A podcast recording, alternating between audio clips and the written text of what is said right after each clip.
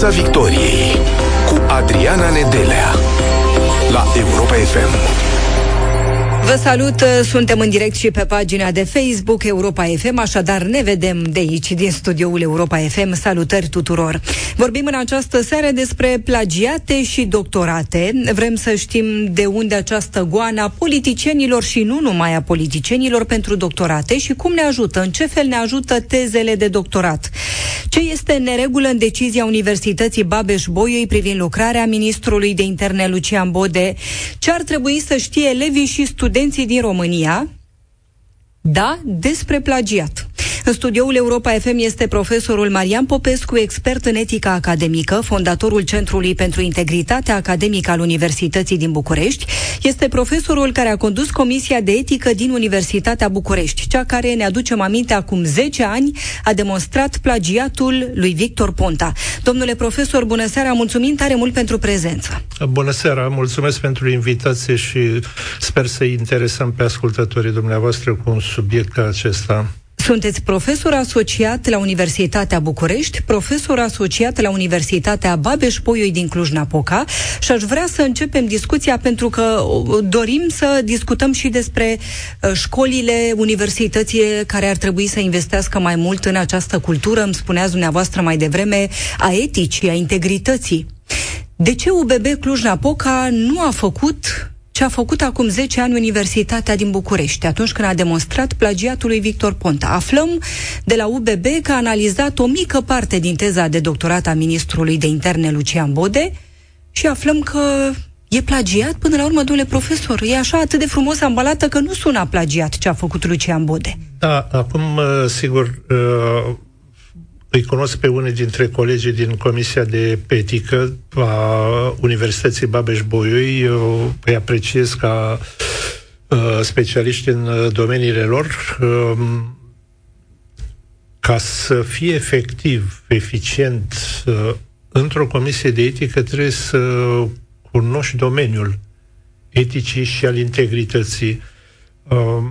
Um, eu nu l-am cunoscut, am învățat și eu din mers, adică nu vreau să se creadă că sunt uh, specialist de o mie de ani. Domeniul e nou. Uh, despre etica academică în Occident uh, se scrie, se pun în aplicare politici ale universităților de mai multe decenii.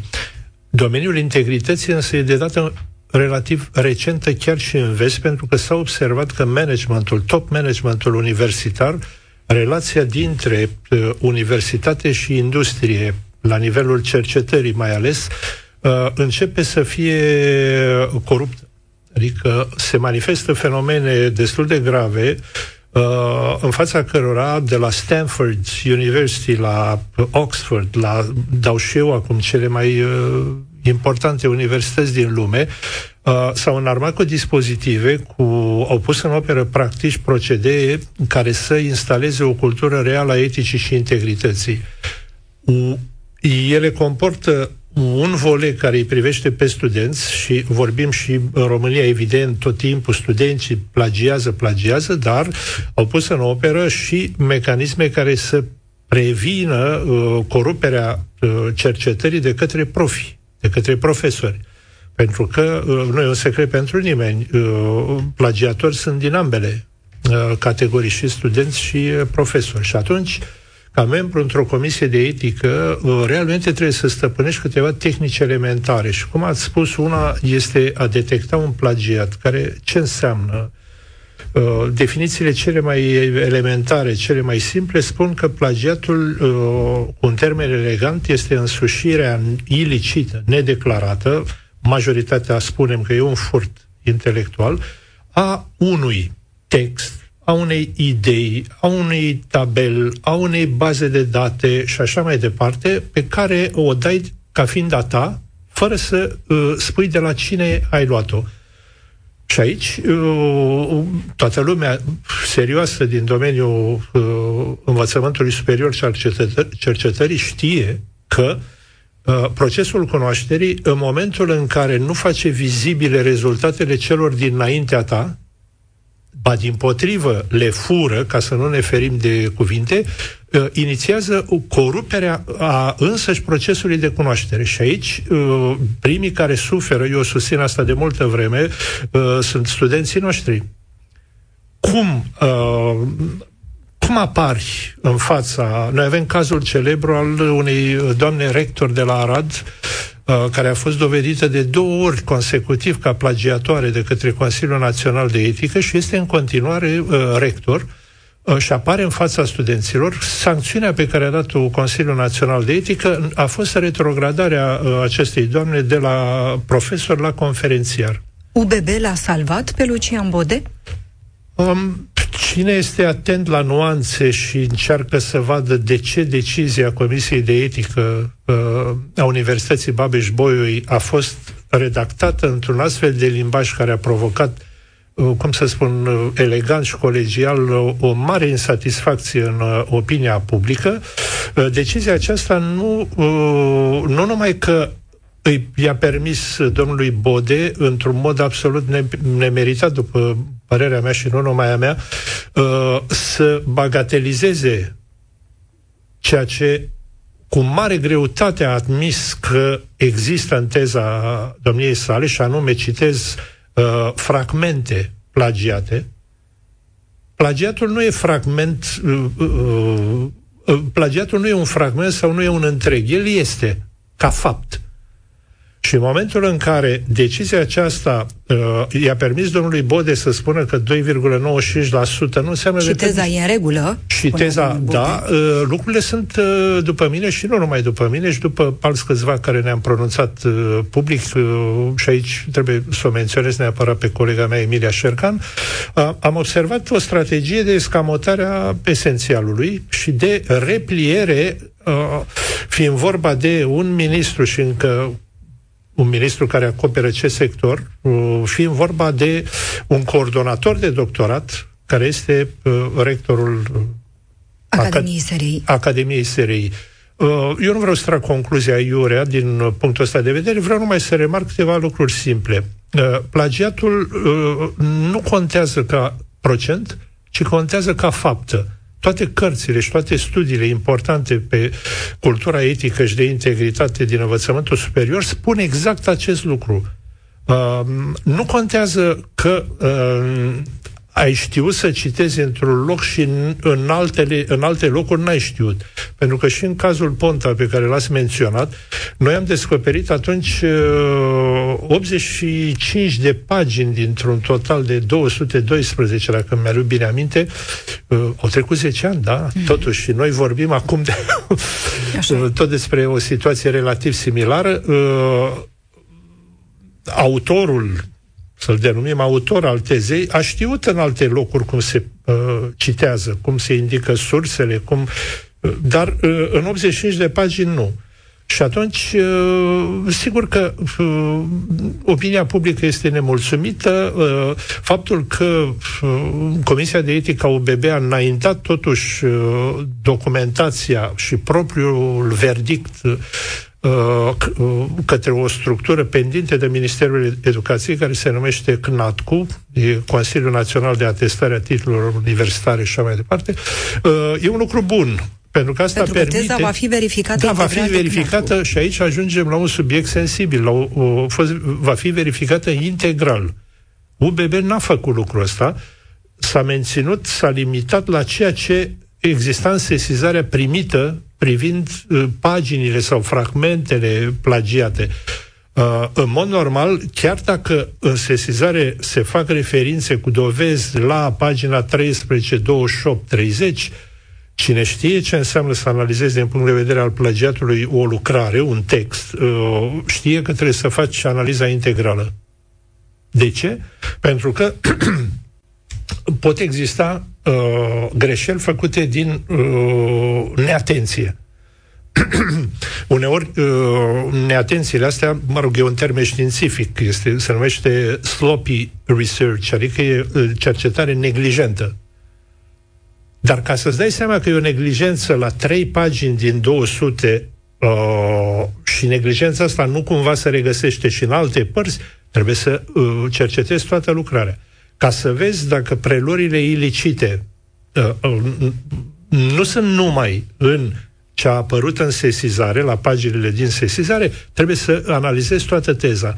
Uh, de ce n-am făcut-o, domnule profesor? Uh, e o întrebare foarte bună. Sigur că uh, presupun că ar trebui să fie întrebați uh, direct. Eu am văzut reacțiile uh, Comisiei de Etică prin președintele ei, profesorul Dragoș, uh, reacții care încercau să explice de ce nu au analizat toată teza pe ideea că n-ar fi uh, treaba lor să o facă. Ei au analizat, cum spune legea, sesizarea primită și, într-adevăr, Legea spune că analizezi sesizarea din punct de vedere a ceea ce este uh, sesizat acolo și așa mai departe. Dar uh, întrebarea mea e simplă. Legea nu-ți interzice să analizezi întregul. Pentru că în momentul în care analizezi întregul, uh, lucrurile apar în cu totul altă lumină. Nu putem să nu ne gândim la presiuni. Presiuni din zona politică, da, presiuni din zona e adevărat, SRI. putem intra în uh, speculații, dar eu nu, nu vreau să, să intru în speculații, mai ales că Uh, subiectul nu este încă, cum să spun, epuizat, adică în mod normal o hotărâre a unei comisii de etică ar trebui să închidă uh, un subiect. Sigur că se poate face contestație, există cale de recurs, și așa mai departe. Ce ar trebui să știe Lucian Bode? Lucian Bode, cel care a spus 2,95% plagiat, nici măcar 3%, totul este în regulă, titlul de doctor rămâne. E în regulă? Nu, nu e în regulă deloc și arată o suficiență uh, crescută dintr-un tip de aroganță neinstruită intelectual, uh, care permite astfel de afirmații.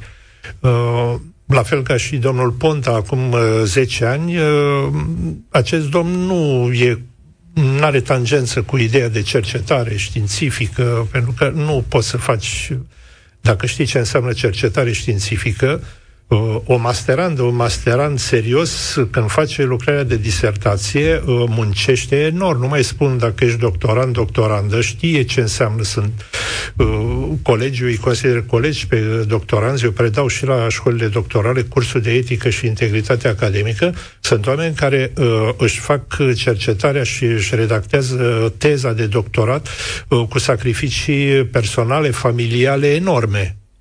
Publicul nu știe lucrul ăsta. De ce? Pentru că uh, au o idee, ea a fost validată de profesor sau profesoara coordonatoare, se parcurg uh, câteva etape, există o comisie de îndrumare, care în cazul Bode n-a văzut, nu? Există un coordonator științific care are răspunderi legale, el poate fi uh, pasibil el însuși de sancțiuni pentru că uh, a dat drumul la o astfel de lucrare. Și uh, în momentul în care finalizezi uh, o teză de doctorat, realmente uh, uh, cum să spun, uh, ești la capătul unui efort uh, teribil. Să spui că 2,95% e, nu înseamnă mare lucru.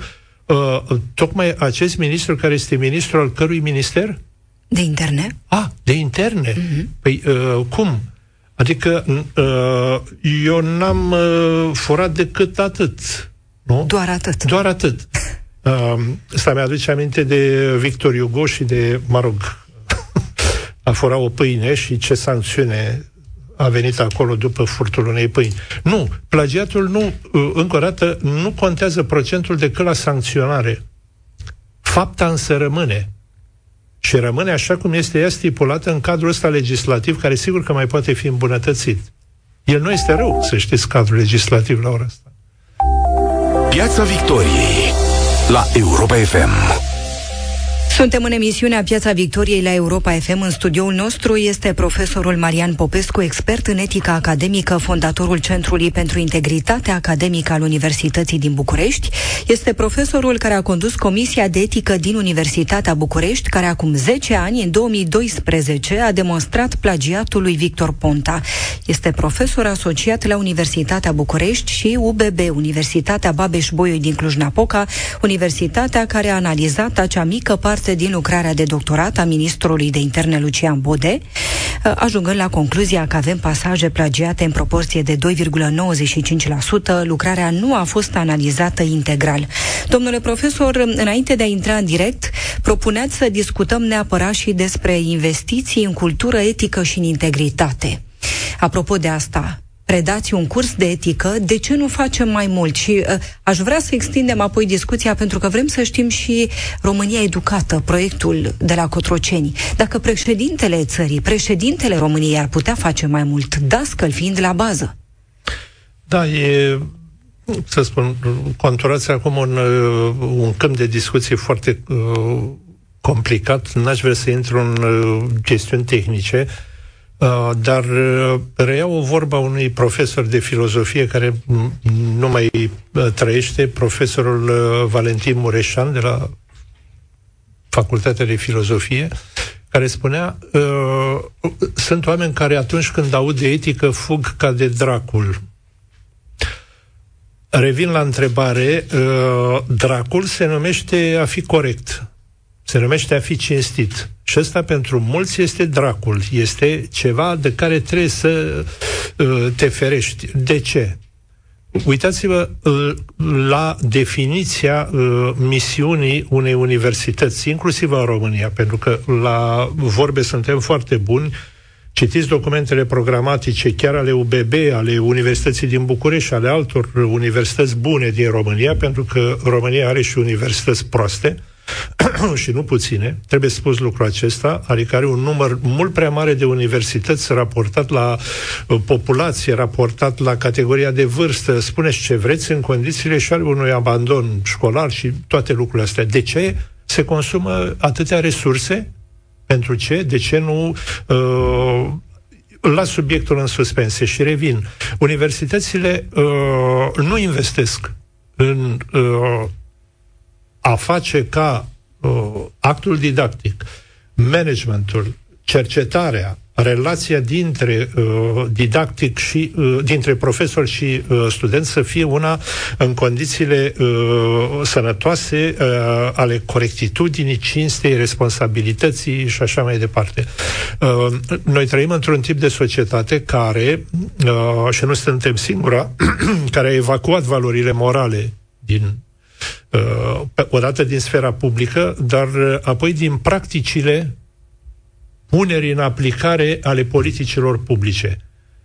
Arată proiectul foarte bine ca și România educată, nu, din punctul meu de vedere el nu arată foarte bine, dar să spunem, sunt uh, generos, da, arată foarte bine, dar uh, dacă te uiți la realitatea lui în raport cu modalitatea de a-l pune în uh, operă, îți dai seama că e un, un să spunem, un, un mic colos cu picioare de lut. El nu rezistă la uh, confruntarea cu realitatea. Și realitatea spune limpede că o mare parte dintre copiii României uh, au mari probleme uh, socioeconomice, adică uh, uh, fenomenul incluziunii este încă uh, abia tatonat, trăiesc în sărăcie, au probleme cu o masă pe zi. Uh, nu mai spun de încălțăminte, de îmbrăcăminte, nu mai spun de transportul spre unitățile școlare. Deci nu vorbim aici de o mie de copii, nu vorbim de cinci mii de copii, vorbim de foarte mulți. Uh, sunt copii al căror destin este blocat din start, iar putea să ajungă la uh, liceu, la, uh, dar din satul acela, din comuna aia, din localitatea aia, uh, el, pentru el orașul este ca, uh, cum să spun, e un vis, nu? Orașul care are uh, uh, instituții de învățământ, să spunem, credibile. Și de ce nu ne uităm la ei? Uh, nu ne uităm pentru că nu ne interesează sau ne interesează numai atunci când se apropie Alegeri. alegerile. Asta e, eu spun banalități, dar ascultătorii știu foarte bine lucrul ăsta. Uh, este, uh, uh, n-ai nevoie să, uh, cum să spun eu, să ai un agresor extern care să vină peste tine, Uh, uh, pentru că uh, noi ne uh, cariem fundamentele uh, uh, morale uh, singuri. Și uh, uitați-vă, uh, tandemul acesta educație-sănătate, condițiile în care uh, el există, con- uh, tandem în care există foarte buni specialiști, sunt oameni uh, absolut remarcabili. Numai că uh, politicile și uh, uh, top managementul, în bună măsură, este capturat de uh, persoane uh, care, în raport cu etica și cu integritatea, au mari, uh, au mari probleme. Sau poate nu au probleme, dar ignoră complet mm-hmm. zona. Adică nu ne interesează așa ceva. Când un student îți spune, de pildă, domnule profesor, uh, de ce m-ați uh, notat cu șapte? Iau, ca să nu zic șase sau cinci, iau șapte. Uh, studentului nu i explica nimeni că șapte este o notă bună. Și nu i explica nimeni că și 8 e o notă bună, iar 9 și 10 sunt note foarte bune. Asta nu e nimic. Dar nu i explicat nimeni că mai există și nota 1, că mai există doi, că mai... noi funcționăm în acest sistem. După mine, uh, el și-a epuizat resursele de evaluare corectă, onestă, ar trebui schimbat radical, cum ar trebui schimbate mai multe lucruri. Uh, investiția în uh, cultura etică și de integritate trebuie să depășească această uh, cecitate, acest, acești ochelari de cal birocratic, uh, cal birocratic, ce am spus, da, da, ești m-ar uh, pupa acum, uh, ar trebui să depășească această îngustime și să uh, vadă că nu poate fi vorba cu, de un singur curs de etică și integritate care este acum obligatoriu în urma deciziei grăbite, dar, mă rog, așa cum a fost, uh, s-a produs uh, deciziei unui ministru, al cărui nume acum chiar l-am și uitat. Uh, nu, trebuie să faci uh, mult mai multe lucruri astfel încât uh, uh, studentul, nu uităm că studentul ăsta a fost înainte elev de liceu, a fost licean. Se ocupă cineva de uh, dezvoltarea lui etică și de integritate în liceu? A, el e licean, dar înainte uh, a fost în ciclu gimnazial. Le spune cineva despre ce înseamnă să uh, gândești cu capul tău? Când el este sau ea, băieții, fetele sunt încurajați, încurajate să uh, luați și voi uh, de pe internet și uh, sau uh, nu pentru că uh, în loc să folosești în mod avantajos pentru dezvoltarea lor personală accesul la device-uri, la cultura digitală, uh, nu, asta este suportul pentru uh, expedient, pentru uh, a lua o notă bună, a primi o diplomă și așa mai departe. Eu mi-aduc aminte, mă rog, mai de mult e asta, la unul dintre cursuri am folosit un termen și uh, am văzut că uh, se uită la mine, zice, uh, ce înseamnă cuvântul respectiv? Uh, domnișoara era o studentă fiind uh, cu mobilul pe, uh, pe masă și zic, de ce nu cauți? Zic, de ce nu căutați toți acum? Și în 15 secunde au căutat toți. Eu am rugat, zic, nu, căutați toți. Și uh, am plecat, uh, în felul ăsta a fost o discuție comună, a fost acel mic efort pe care l-au făcut. Eu am fost foarte uh, încât zic, folosiți lucrurile astea, zic, le aveți eu nu pot decât să vă fiu un ghid, un profesor, nu trebuie să fie cel care te strivește cu faptul că știe mai mult. El știe mai mult, e de văzut și cum știe, dar știe mai mult, bun. El trebuie să fie un deschizător de drum, adică să-l ducă pe elev, pe student, pe un drum la capătul căruia studentul, elevul va ajunge singur. România da. educată de ce nu vede realitatea asta? Sau cum ar, pe ce ușă ar trebui să intre ca să o vadă? E o formulă brutală de răspuns ar fi că e un proiect făcut în birouri uh, ministeriale, prezidențiale, ceea ce, sigur, nu e o vină, o culpă în sine asta, dar uh, noi, de fapt, pentru ce viitor pregătim elevii, studenții, așa cum se scrie în uh, proiectul ăsta România Educată. Pentru că nu, uh, noi nu știm ce se va întâmpla peste câțiva ani. Și elevii noștri uh, vor ieși la pensie în 2040, 50, 60, nu știm nimic despre cum va arăta lumea atunci, absolut nimic. Și atunci trebuie să, uh, cum să spun, uh, dacă e vorba de România educată, educația trebuie să fie realmente, uh, cum să spun, acea claritate pe care o dai minții, o dezvolți minții unui elev, unui student, astfel încât el să fie, el, ea să fie înarmat, echipat, uh, să nu sufere dezechilibre uh, psiho-emoționale și așa mai departe. Marea majoritate a copiilor de astăzi, eu nu vorbesc, uh, vorbesc pe bază de studii, Uh, sunt într-un, uh, au mari probleme legate de uh, uh, deficitul emoțional, uh, uh, depresii, psihoze, nu mai spun de uh, refugiu în droguri și alte, uh, alte lucruri. Cum îi pregătești? Sună bine România uh, educată, sigur că da.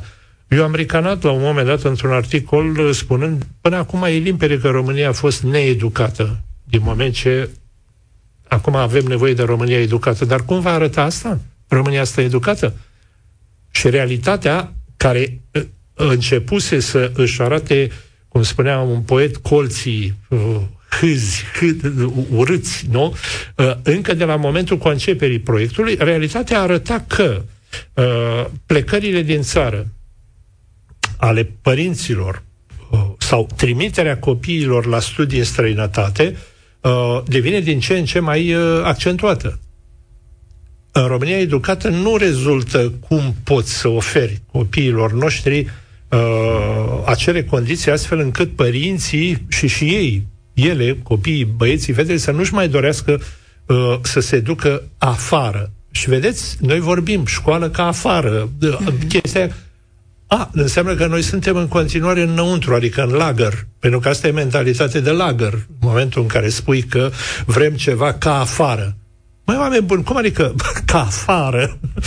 Tu unde ești în momentul ăla? Sigur că există disparități, diferențe, grade de civilizație uh, diferite, dar uh, uh, nu împiedică nimic uh, ca România să poată realmente uh, să uh, se dezvolte așa cum resursele uh, i-ar permite, și mai ales resursele umane. Lasă Vă e dificil să vă convingeți studenții, de exemplu, domnule profesor, să nu plagieze, să nu copieze, să nu fure, în condițiile în care ei au exemple de oameni care au reușit, au poziții de conducere, sunt în mm. topul țării Mie mi-e ușor, dar și mă au costă. acuzații de plagiat. Ce spuneți? Uh, mie mi-e ușor să-i conving, dar mă costă asta, adică e un efort. Uh, de ce spun că mă costă? Să se înțeleagă limpede. Uh, în momentul în care îi tratezi pe studenți ca pe o masă, e o situație și le spui plagiatul e asta, asta, asta, n-aveți voie, e așa mai departe, și altă situație în care lucrezi cu fiecare student pe care, căruia trebuie să-i dezvolți potențialul de gândire, de cercetare și așa mai departe, și care va înțelege mult mai ușor dacă relația este directă. Uh, eu venem după cursuri, uh, mai ales după cele de la masterat, epuizat acasă. Pentru că nu lăsam pe nimeni, cât erau ei de obosiți, da? Uh, să stea degeaba la curs. Cursurile mele sunt de tip interactiv, uh, au tot ce trebuie, bibliografie, cărți, nu le dau mult. Un profesor slab îl vezi în momentul în care îl uh, aruncă în uh, documentul numit fișa disciplinei o bibliografie de 15-17 titluri Uh, de regulă ăsta nu e un profesor bun. Adică cum poți, mai ales că el nu ține cont de cât uh, dau ceilalți colegi, că nu se predă singur, nu? La un an de studii predau, predau mai mulți și dacă fiecare profesor vine cu uh, bibliografii de, de genul ăsta, fără ca ele să fie corelate nu pentru că ajungem până la urmă la timpul afectat studiilor. Păi noi suntem obligați să scriem în fișa disciplinei. Studentul trebuie să studieze atâta număr de ore, face consultare pe internet atâtea. Noi vorbim acum de ceva pe care eu îl numesc birocratizarea excesivă Vreau să le transmitem ascultătorilor Europa FM că pot intra în direct cu noi dacă doresc. 0372069599 este numărul de telefon pe care îl puteți apela pentru a fi alături de noi. În studioul Europa FM este profesorul Marian Popescu, expert în etică academică. Este profesorul care a condus Comisia de Etică din Universitatea București, care a demonstrat acum 10 ani plagiatul lui Victor Ponta. 0372069599. Domnule profesor, ce ar trebui să facă un politician care este uh, acuzat sau asupra căruia planează această suspiciune ca plagiat? A, foarte simplu. Se retrage din funcție. Uh, și asta nu pentru că o spun eu sau așa, deci o minimă onestitate uh, te îndeamnă să faci lucrul ăsta te suspenzi dacă legea îți permite, până la elucidarea uh, investigației, analizei, faci ceva. Dar nu uh, ești arogant. Pe ideea că, iată, s-a dovedit că eu n-am plagiat. Și uh, nu trebuie să fiu eu crezut pe cuvânt, în momentul în care în Franța, Anglia, Germania, Elveția, uh, Statele Unite, în anumite universități, Canada, unde iarăși cunosc, uh, au fost politicieni uh, dovediți ca plagiatori, nu mai spun politicieni asupra cărora în prima fază plana suspiciunea. Uh-huh. Oamenii aceștia au făcut pasul înapoi. La noi se întâmplă foarte greu sau deloc. Ni se alătură ascultătorii Europa FM în aceste momente. Bună seara! Bună seara! Mulțumim pentru că sunteți cu noi. Monica mă cheamă, sunt din Iași. Uh, tot respectul pentru invitatul dumneavoastră. Ce păcat că genul ăsta de profesor nu poate fi clonat. Ar trebui să fiți clonat, domnule Popescu. Da, da. da. Aveți o întrebare pentru domnul Marian Popescu? Nu, nu, nu. Am vrut doar atât să spun păcat, păcat, păcat. Bună seara, doamnă, mulțumesc pentru, pentru Doamne apreciere. Și multă sănătate. Mulțumim tare mult altfel. pentru că ați fost alături de noi. Ni se alătură un alt ascultător. Bună seara! Dacă ne auziți, sincer. Te salutăm, Mihaela. Din Râmnicu Vâlcea sun. Vă rog, am o întrebare. Vă rog. Uh, am copii studenți și am aflat că uh, ora de curs uh, durează 100 de minute. Uh, mă rog, a fost 100 de minute, înțeleg că anul acesta are 80 de minute, fără pauză. 100 sau 120 de minute fără pauză. Studenții unde? Uh, și la ASE și la... Uh, în București. IEF se numea pe vremea mea, UNEF se numește acum. A, Universitatea de Educație Fizică sport. și Sport. Da. Da. da. Uh, și vi se pare prea mult? Mi se pare prea mult. Eu vreau să știu cum poate un profesor să vorbească 120 de minute Așa, și cum poate să capteze atenția studenților care se pierd și mie mi se pare Mulțumim tare mult, Mihaela. Mulțumim uh, pentru întrebare. Uh, bună seara, doamnă. Uh, eu, uh, cum să spun, uh, o întrebare care uh, mă face un pic să zâmbesc, dar dincolo de asta e o... descrieți o, o situație, uh, să spunem, uh, inconfortabilă. Uh, un profesor serios nu procedează așa. Uh, un profesor serios trebuie să țină cont de faptul că are în față tineri, oameni, nu? Uh, nu mai spun că uh, atenția, se do- e dovedit științific, uh, atenția legată de un subiect uh, uh, o reții într-un interval de 5 sau 10 minute, după care trebuie să faci ceva ca atenția să revină, pentru că uh, noi nu putem fi atenți tot timpul, orice spuneți, uh, 100 de minute și așa mai departe, arată după mine o proastă organizare a cursului. N-ai voie să... Nu mai spun că sunt, poate, băieții, fetele vor să ducă la uh, toaletă, Toaletă. la... Uh, și așa mai departe. Poate cineva are probleme, uh, nu știu, diabet sau nu mai știu, trebuie să bea apă. Sunt necesități ale corpului. Noi suntem oameni când nu ții cont de asta și ții claustrați prizonieri uh, atâta timp studenții, mie mi se pare că e o situație care trebuie adusă la în atenția conducerii. Spun că nu e vorba de un profesor serios pentru că um, a vorbi, eu nu știu cum poți să vorbești 100 de minute într-una, adică nu prea poți. ți se întâmplă ceva din moment ce poți să vorbești atâta, dar tipul ăsta de performanțe în învățământul superior nu, nu sunt recomandabile în, absolut în niciun fel. Acolo ar trebui făcută realmente o sesizare, pentru că nu e normal să... Ni se alătură încă un ascultător Europa FM. Bună seara, vă ascultăm! Bună seara! Bună seara! Sunt uh, un ascultător care privind uh, ceea ce spunea domnul profesor și îi mulțumesc pentru opinia dumnealui că nu este de acord cu proiectul România Educată. Eu am terminat în 83 uh, facultatea la Brașov, am plecat din țară și am lucrat uh, în aeronautică și pot să vă spun că am discutat de la egal la egal cu absolvenți de Politehnică în Franța care se spune că e cea mai înaltă școală. Deci, dacă cumva noi am avut anumite lacune privind abordarea socială sau socioprofesională până în 83, nu cred că nu eram educați din punct de vedere profesional. Care ar fi întrebarea? Întrebarea mea este, de ce nu construim pe ceea ce am avut până acum. Și dărâmăm totul ca să spunem că facem o Românie educată. Foarte bună întrebarea și mulțumim tare mult pentru că ați fost în direct cu noi. Un minut jumătate doar, domnule profesor. Da, e... Um 1989 am marcat practic o cezură, deci o separare practic uh, netă de regim politic, știm, nu insist pe asta.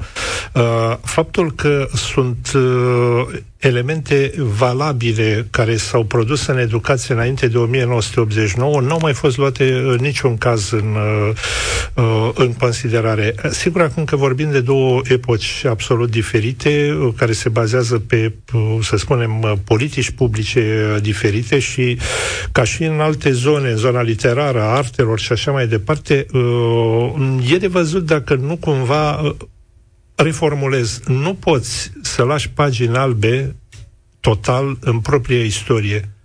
Dacă un popor face lucrul ăsta și liderii lui uh, fac lucrul ăsta, și anume să uh, albești uh, is- propria istorie, ă, asta nu este în regulă. Trebuie să-ți asumi lucrurile bune și rele care s-au întâmplat. Nu?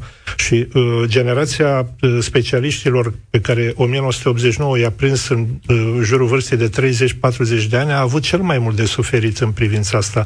N-aș insista acum, dar e un subiect foarte interesant și mă bucur că l-ați adus în discuție. Păi mai veniți la Europa FM, domnule da, profesor. Cu mare plăcere. Mulțumim tare mult pentru prezență. Profesorul Marian Popescu, expert în etică academică, a fost alături de noi în această seară. Ne revedem săptămâna viitoare. Nu plecați, urmează știrile la Europa FM. Piața Victoriei la Europa FM.